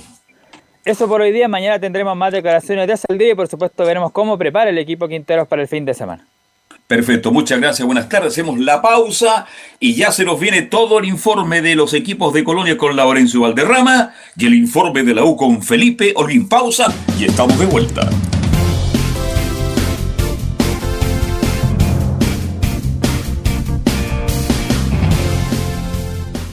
Radio Portales le indica la hora. Las dos de la tarde, treinta y ocho minutos. Ahora más que nunca, quédate en casa y disfruta de algo rico sin pagar de más. Somos de la casa, una delicia al paladar. Conoce nuestra variedad de waffles, sándwiches, empanadas de horno y mucho más. Contáctanos vía WhatsApp al más cinco seis nueve, cinco cero uno ocho, tres cero cero ocho. Atendemos todas las tarjetas de crédito y Red Compra. Infórmate más en nuestras redes sociales, en Instagram y Facebook. Recuerda, somos de la casa, una delicia al paladar. Durante esta emergencia sanitaria, realicemos actividades junto a nuestros niños, niñas y adolescentes. Intentemos solucionar los problemas con diálogo y conversando sobre las emociones que surgen estos días. Que ellos confíen en sus padres o adultos cuidadores puede evitar el consumo de alcohol y otras drogas. Si necesitas ayuda, ingresa a senda punto gov punto cl o llama al catorce doce. Senda, Ministerio del Interior, Gobierno de Chile. Visita doble u doble u doble u punto radiosport punto c l, el sitio web de la Deportiva de Chile. Programas, noticias, entrevistas y reportajes, podcast, radio online y mucho más. Todo lo que pasa en todos los deportes lo encuentras en doble u doble u doble u punto radiosport punto c l. La Deportiva de Chile en Internet. Comercial I A C y Compañía Limitada. La mejor calidad mundial en laminados decorativos. Comercial I A C y Compañía Limitada es Vertec en Chile. San Ignacio diez diez, Santa Rosa diecisiete setenta y nueve, Avenida Mata cuatrocientos cuarenta y seis y Portugal quinientos uno. Comercial I A C y Compañía Limitada es Vertec en Chile. Desde todo Chile. Desde todo Chile. Y para todo Chile. Para todo Chile. Portales Digital está en todas partes. doble u doble u doble u punto radio portales punto c l. Un acercamiento electrónico a todo lo que pasa en el fútbol. Escuchas Estadio en Portales en su edición central. La primera de Chile, uniendo al país de norte a sur. Emilio Freisa, de norte a sur y cubriendo prácticamente el mundo de la información deportiva con Estadio Portales. Bien, vamos a hablar de Unión Española, vamos a hablar de Aude, de Palestino. Bueno, él sabrá con, con qué parte don Laurencio Valderrama, porque Unión Española hace noticias dentro y fuera de la cancha. Laurencio, buenas tardes. ¿Qué tal? Buenas tardes, muchachos. Eh, renovamos el saludo, eh, por supuesto, acá en Estadio Portales. Y justamente Unión Española, vamos a enfocar el informe en la Unión Española y... Y justamente porque el cuadro hispano tuvo una jornada de dulce y agras, por lo menos en estas últimas veinticuatro horas. Eh, primero que todo, con esta victoria, con esta segunda victoria consecutiva ante Magallanes. Recordemos que le ganó los dos partidos por uno a cero y clasificó a los eh, cuartos de final de la Copa Chile, como bien lo mencionaba Nicolás Gatica en su informe de Colo Colo. eh, Unión Española jugará ante Huachipato en fecha a definir, y por cierto, el ganador de, de esa llave de cuartos de final pendiente jugará las semifinales ante Colo Colo. Así que interesante lo que, lo que mostró un, un, el cuadro de la Unión Española en cancha, con la siguiente formación. Miguel Pinto eh, jugó por tercera vez consecutiva en la, en la portería. Recordemos que Diego Sánchez fue convocado por primera vez luego eh, del, eh, del conflicto por el cual eh, salió del equipo. En la última línea, Juan Pablo Gómez. Jonathan Villagra, que fue la figura del partido en la Unión sí. Española, el joven central hispano. Lamentablemente no se vio por T V, pero justamente por los reportes que, que pudimos eh, averiguar fue, fue una de las figuras. Eh, Tomás Galdames y eh, Estefan Mañasco en la última línea. Ojo con estos dos para el, lo que sí. viene, para lo que viene después. Luis Pavés Contreras. Son el... amigos, ¿ah? ¿eh? Claro. Son, son amigos de verdad. ¿eh? No se separan nunca. Exactamente. Y en mediocampo, ojo, Alejandro Chumacero. Muy bien anduvo Chumacero en la Unión Española, el boliviano. Y eh, Víctor Felipe Méndez como capitán. Y el ofensivo Rubén Farfán, eh, Cristian Palacios y Bastián Yáñez. Y justamente el, el, el, el uruguayo, el Chorri Palacio, fue quien anotó la única cifra del partido. Fue temprano en el partido, en el minuto ocho, tras un tiro de esquina donde apareció solo en el segundo palo para marcar el uno a cero. Luego el cuadro hispano controló el partido. eh, Magallanes lo emparejó gracias al empuje, al tesón. eh, es, es un equipo que que según eh, palabras del propio César Bravo, eh, puede ser candidato eh, a pelear los puestos de ascenso la primera vez, porque es un equipo muy aguerrido y que es bien dirigido, por supuesto, por Nicolás Núñez. Así que dos a cero final fue la victoria de Unión Española ante Magallanes en el global, porque fue uno cero en el, los noventa minutos en Santa Laura. Así que vamos a ir de inmediato con las declaraciones de, eh, de César Bravo, justamente el técnico de la Unión, quien obviamente nada hacía presagiar lo que vendría después, pero eh, vamos en lo, a, a, lo, a lo futbolístico. Primero, dice la uno que fue una llave difícil ante Magallanes que nos complicó a ratos. Bueno, sí, partido difícil, una llave difícil, partido difícil y que, que a ratos nos, nos complicó bastante Magallanes con su juego. Ahí un juego eh, organizado y a veces entre su desorden organizado que tenían nos no hizo ver bastante mal y nos desacomodó en cuanto a la línea defensiva y en la, en la línea de volante nuestra. Así que, eh, insisto, difícil por lo que ellos propusieron, por lo que como ellos juegan, tienen buenos jugadores, un buen equipo, un, a pesar de estar en la primera vez, pero es un cuadro que, que te complica y que, te, que a nosotros nos hizo ver a mal traer en algún momento del partido, pero al final con ese gol tempranero, tempranero donde nosotros éramos superiores y después empezamos a equivocar la táctica que nosotros teníamos preparada en cuanto a, al, al partido y después terminamos siendo manejando al final los últimos minutos con un cambio de esquema que, que se dio y, y también pudimos tener el retorno y el control del partido, terminando ahí con ocasiones claras de haber convertido. La segunda de César Bravo justamente habla sobre que Luis Pavés Contreras salió por, por precaución y alabó el rendimiento de Alejandro Chumacero. Bueno, son variantes que se dan dentro de los juegos, el mismo juego. Lo, lo de Lucho fue eh, una precaución. Él en el calentamiento sintió un problema en, en uno de sus gemelos, que lo tenía medio complicado, trató de rendir hasta que más pudo. Eh, se vio que en los últimos minutos ya no daba, que, que su dolor era, se notaba desde fuera, que era intenso, y ahí por él nos desacomodó un poco el hecho de que Lucho no pudiera salir a los balones que acostumbra a salir, y generó una presión y un fútbol más asociado dentro del, del mediocampo, por la dolencia que él estuvo. Y después con Chuma tratamos de mejorar con el ingreso de Ignacio Núñez, que también nos da una, una faceta en la parte defensiva y ofensiva, que es lo que nosotros buscábamos, y centralizando a Chumacero, que es un jugador que tiene jerarquía, un jugador internacional, y que lee bastante el juego, y pudimos, de, de menos a más, pudimos ir tomando el control del juego, y con una, una capacidad de lectura de juego de Chumacero, junto a, a Víctor Méndez y a, y a Ignacio Núñez, pudimos tratar de, de manejar un poco mejor el primer tiempo, como los minutos de... O sea, el segundo tiempo, eh, no como terminamos los, los últimos minutos del, del, del primer tiempo. Muchachos. Muy contento con Chuma.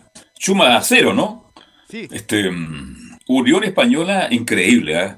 Cuando se fue nuestro buen amigo Jorge Pellicer, que yo lamento profundamente que le haya ido mal, un buen tipo, muy decente. Habla mucho, sí, Jorge, la última etapa de su vida, cuando volvió hablaba mucho, pero yo lo lamento que siga fuera del fútbol, pero volvió este un técnico bravo que vino como una emergencia, Camilo Vicencio, como una eventualidad. Acuérdense que Baquedán y compañía, bueno, en las próximas horas la Unión Española tendrá nuevo técnico, y me imagino que lo tenía.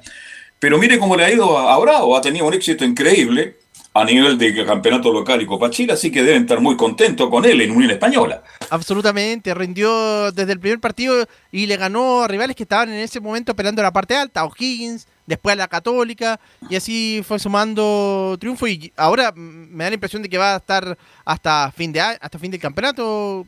Yo, más información de tener Laurencio igual, pero, pero con el rendimiento que está teniendo, debería estar hasta el fin del campeonato. Claro, si las cosas se siguen dando tal como está ocurriendo Laurencio, debería seguir hasta fin de año. A lo mejor fin de año el amigo Segovia lo llama, le dice, mire Bravo, usted lo hizo bastante bien, le vamos a renovar el contrato. Aunque Bravo, cuando deje el primer equipo, si es que lo deja, no estoy, por favor, diciendo nada más allá de, de un comentario, él vuelve al trabajo de las divisiones menores de la Unión Española, Laurencio. Justamente, eh, César Bravo está ratificado hasta finales de hasta al final de la primera rueda. Recordemos que quedan siete partidos para que termine la primera rueda del campeonato, y, eh, y ya por lo menos en varias eh, eh, conferencias ha declarado de que mantiene una relación fluida con Jorge Segovia, el dueño de la Unión Española, y también con la dirigencia de Santiago Perdiguero y de don Luis Baquedano. Entonces, eh, es muy probable que César Bravo siga hasta fin de año, y, y ojo, que lo menciona acá en, en la última declaración que vamos a escuchar de, eh, de César Bravo, antes de pasar con el otro tema, eh, que él reconoce de que oh, eh, existía cierta preocupación porque el mismo Audax había quedado eliminado ante Magallanes, siendo el puntero del campeonato nacional. Entonces, lógicamente, eh, había que pasar esta llave más, más allá de que Unión era amplio favorito. Eh, así que vamos a ir con la última que vamos a escuchar hoy día de César Bravo, que dice que Huachipato será un rival fuerte y será un lindo partido de cuartos de final. No, bueno, lo primero de, de, de Huachipato, sí, un rival fuerte, un rival fuerte, que también tiene una intensidad de juego, pero sí tiene un, un orden más táctico, más predecible en cuanto al campo de juego, no un desorden, tan, un desorden organizado como fue lo presentado los equipos de la primera vez, que es su estilo de juego, su forma de juego, y creo que va a ser un lindo partido de ambas escuadras que, que juegan bien, que tienen jugadores canteranos también. Y lo de que viene el resultado, bien contento por lo que se pasó, se pasó una, una difícil eh, llave con ambos equipos de la primera vez, que no es fácil jugar con equipos de primera vez, pasamos un obstáculo que muchos equipos a lo mejor le hubiese gustado pasar, nosotros estamos ahí ya en los octavos de final, y eso para nosotros es importante, sabiendo lo, la institución que estamos representando, y que, que no puede, hay muchas cosas que mejorar, no hay que quedarse solamente en haber obtenido el triunfo, siempre estos partidos nos dan eh, aspectos que tenemos que mejorar, y eso nosotros lo tenemos muy claro, y tratar de tomar el nivel que nosotros presentamos en los primeros partidos, y que eso se mantenga y se sostenga durante la competencia y con el tiempo. Esa era la, la, antes de pasar la otra, eh, perdón, Laurencio, antes de pasar la otra parte por el tiempo, ¿quién es este jugador Albayay? Eh, ¿Albayay? Sí. Mire, eh, se lo voy a buscar bien porque es, es, es, es primera vez que lo escucho eh, nombrar, pero eh, justamente... Bueno, lo, ya. Lo, lo, lo que es que, eh, ¿sabe por qué? Porque andaba, parece que andaba con, con Galdame y con... Y el amigo tiene que ser Mañasco. Un, tiene que ser un canterano entonces, porque justamente el, por lo menos el nombre que teníamos nosotros solamente ya. Era el de, Tomás Galdame junto con Estefan Mañasco. Justamente lo único positivo de lo que vamos a mencionar en, en breve segundo es que Unión Española tiene libre este fin de semana por esta particularidad del campeonato nacional con equipos impares, con diecisiete equipos, y eh, vuelve a la acción en la duodécima fecha el próximo fin de semana, el fin de semana del, eh, del día eh, veinticinco, eh, eh, cuando juegue ante Everton de Viña del Mar eh, en Sausalito. El, el partido lógicamente será programado próximamente por la A N F B P. Pero, eh, como les decía, lógicamente está el tema que, que lo supimos esta mañana muy temprano, y justamente con Leo Mora lo conversábamos por interno, que Estefano Mañasco fue detenido por una fiesta clandestina en su domicilio. Justamente la información de Canal trece indica lo siguiente, que el futbolista de Unión Española Estefano Mañasco fue, de, fue detenido por una fiesta clandestina organizada en su domicilio en Lo Barnechea. El jugador formado en la Católica y, y actual jugador de la Unión se encontraba junto a otras once personas que también fueron de, eh, detenidas, entre las cuales eh, habían ocho mujeres y cuatro hombres, contando al lateral y también al zaguero del cuadro hispano Tomás Galdames. Y en virtud de esta eh, situación, la Seremi de Salud de la región metropolitana abrió un sumario sanidad, eh, sanitario contra Estefano eh, Mañasco. Revisamos hace pocos minutos en la página web de la Unión Española, aún no se han pronunciado por interno, eh, así que estamos esperando claro. el comunicado de la, de la gente. ¿Te cuenta algo, Laurencio? Don Leomar. Que, bueno, usted sabe que nos comunicamos harto con, con la casa, con la catedral del fútbol, usted sabe, tenemos Tal buenas cual. migas, como se dice por allá, ¿eh? Y eh, va a pasar lo mismo que con Sánchez. Los van a cortar, y además tenían que ver el tema de la renovación de, de Estefano Mañasco, y esa situación quedó congelada. Así que lo van a pasar muy mal los dos jugadores hispanos por la situación que, que pasó en esta fiesta clandestina. No, y, y, y lo más complicado, muchachos, bueno, justamente el caso de Estefano eh, Mañasco, recordemos que llega desde de La Serena por un año de contrato, y fue justamente un jugador pedido por Jorge Pellicer eh, en, en acuerdo con Baquiano. Y el caso de Tomás Galdame también se suma a lo ocurrido con Benja Galdame, quien eh, tuvo todo este eh, conflicto con por su renovación de contrato, que al final, afortunadamente para... Eh, para ambas partes se resolvió bien, eh, eh, firmó contrato hasta dos mil veintidós, pero ahora se suma lo de Tomás Galdame en esta situación. Y ojo, curiosidades de, de la vida, el destino, todo tiene que ver con todo. Pablo Galdame, eh, justamente en su Twitter, reclamó eh, airadamente contra el canal oficial, eh, T N T Sports, hay que decirlo, por no transmitir el partido de Unión Española ante Magallanes, diciendo que se había perdido el partido junto a su abuela. Bueno, ¿quién iba eh, eh, a pensar que después pasaría este tema con su hermano Tomás, eh, su hermano menor, en esta situación que se había involucrado con Estefano Mañasco? Esperemos que se resuelva bien, pero justamente lo más probable, como bien dice Leo Mora, es que sean castigados vía, vía interna y sean, digamos, eh, separados en cuanto a, a, al plano eh, titular, porque eran titulares y lo más probable es que salgan del equipo después de esta situación. Bien, Laurencio, muy gentil como siempre, muy completo, y a mejorar la conducta del jugador de Unión Española. Gracias, Laurencio, buenas tardes. Fue, eh, un abrazo virtual, fuerte abrazo. Felipe Holguín, con toda la información de Universidad de Chile. Felipe, ¿qué tal? Buenas tardes otra vez. ¿Qué tal? Buenas tardes, Carlos Alberto, gusto en saludarlo a usted y a todos los oyentes de Estadio en Portales. Claro, eh, como lo decían titulares y lo anunciaba, hoy habló Camilo Moya en conferencia de prensa, donde habló de varios temas. Uno es el, el tema de, los, de la vuelta a los, de, los, de los hinchas al, al estadio, en este caso. Escuchemos las primeras declaraciones de Camilo Moya, por honor al tiempo, donde dice, estamos en el más grande de Chile, y habla de la vuelta de los hinchas que vuelvan al estadio. Es una mochila pesada porque acá he estado en un club grande, en el, el más grande de Chile, y se te exige salir campeón en todos los torneos, o sea... Haber quedado eliminado es, es muy doloroso para pa la, pa la gente, para nosotros, eh, y, y yo creo que la única forma en la que podemos darle una alegría a la gente es poder estar peleando el campeonato y, y jugar de buena manera. Creo que, que esa es la mejor manera de mostrarle a la gente que sí estamos trabajando, que sí nos dolió esa derrota con, en, en Copa Chile, y como te dije, sería la mejor manera de estar peleando el campeonato y, y, y darle una alegría a la gente que se lo merece. Y con respecto a, a volver al público, creo que a nosotros nos favorece mucho por, por cómo es la gente de la U, por, por cómo te alienta en el, eh, no solamente en la cancha, sino que en el día a día. Así que es eh, algo muy bueno para nosotros que vuelvas, y, y, y tener el apoyo dentro del estadio creo que, que va a ser muy lindo. Hay declaraciones de Camilo Moya, don Carlos Alberto Bravo. Sí, bueno, Camilo Moya, un jugador que ha bajado su rendimiento, tiene que recuperar su nivel, no creo que haya sido casualidad, porque ya se habla definitivamente que Espinosa Dará un paso al costado, mi estimado Felipe, y se habla de Méndez, que lo tienen en la, en la carpeta en la U, el volante de Unión Española, de Ochoa, este mexicano, este, y también de Villagra, un jugador que hizo eh, divisiones menores en la U y que juega en Curicó, así que yo creo que se le da una nueva opción a, a Moya para ser titularísimo, si es que Espinosa, y usted lo ratifica o no, la información que yo manejo es que prácticamente no seguiría en Universidad de Chile. Claro, al respecto de lo que decía usted, don Carlos Alberto, bien... Eh... Eh, es una de las eh, opciones, Víctor eh, Felipe Méndez, el hombre de veintiún años de la Unión Española en este caso. El otro, eh, eh, dos personas que decía usted también eh, están dentro de la baraja de, de lo que tiene la U como opciones. En este caso sería, sería Felipe Villagrán, el hombre que actualmente es un volante, eh, juega en Curicó Unido y tiene veinticuatro años. De hecho, tiene pasos por el fútbol eh, de Portugal, en el, en el Braga, el Sporting de Braga, pero...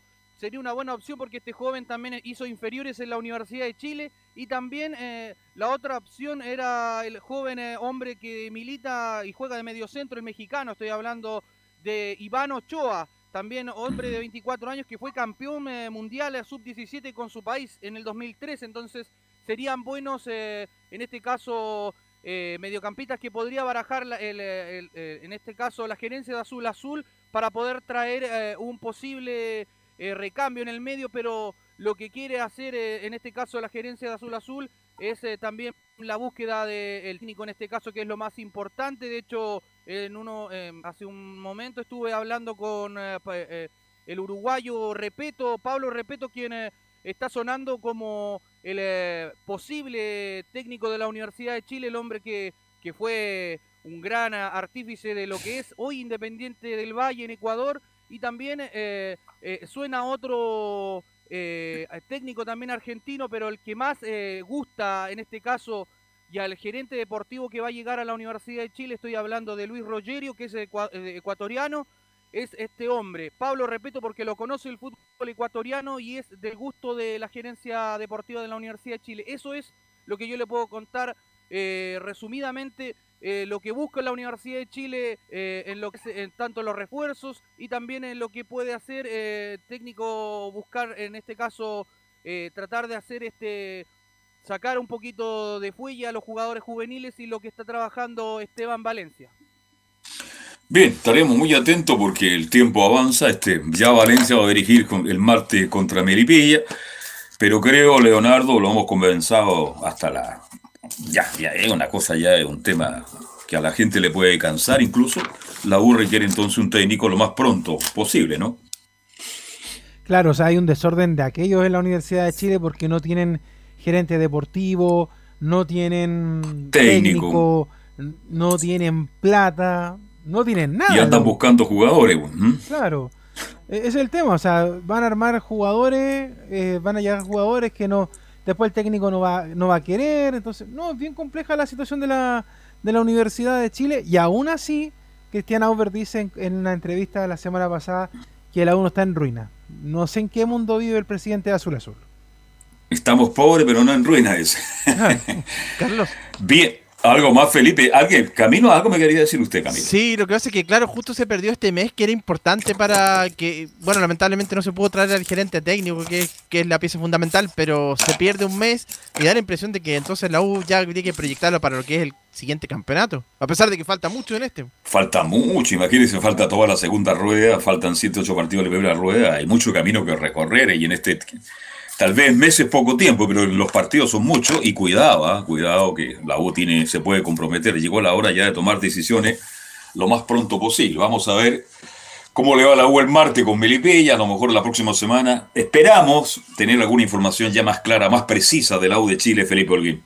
Claro, de respecto ya a la U, con eso busca eh, eh, saciar un poco, porque tiene que igual eh, volver al triunfo, viene de perder y quedar eliminado por la Copa Chile ante Arturo Fernández Vial ya en el Gran Concepción y, y tiene que resarcirse de eso. Lo dijo hoy Camilo Moya en conferencia de prensa, eh, en resumidas palabras, que tenían que levantarse de, de esta dura derrota dolorosa que, eh, que pasaron. Y bueno, eso es lo que van a tener que hacer, así que mañana estaremos ampliando más el informe de la Universidad de Chile, don Carlos Alberto Bravo. Un abrazo, Felipe, ¿eh? Un abrazo para ti muy fuerte. Que estés bien, me alegro de escucharte. Ayer y hoy te, me alegré mucho de escucharte. Bien, Leonardo, nos vamos, Camilo, nos vamos y nos reencontramos mañana, ¿les parece bien? A la una y media en Fanol Velasco once, nos juntamos para hacer Estadio en Portales. Por supuesto. De todas maneras. Un abrazo y que tengan una muy buena tarde. ¿eh? Chao, chao. Chao, chao, chao. Chao, buenas tardes. Fueron noventa minutos con toda la información deportiva. Vivimos el deporte con la pasión de los que saben. Estadio en Portales fue una presentación de Ahumada Comercial y Compañía Limitada. Expertos en termolaminados decorativos de alta presión.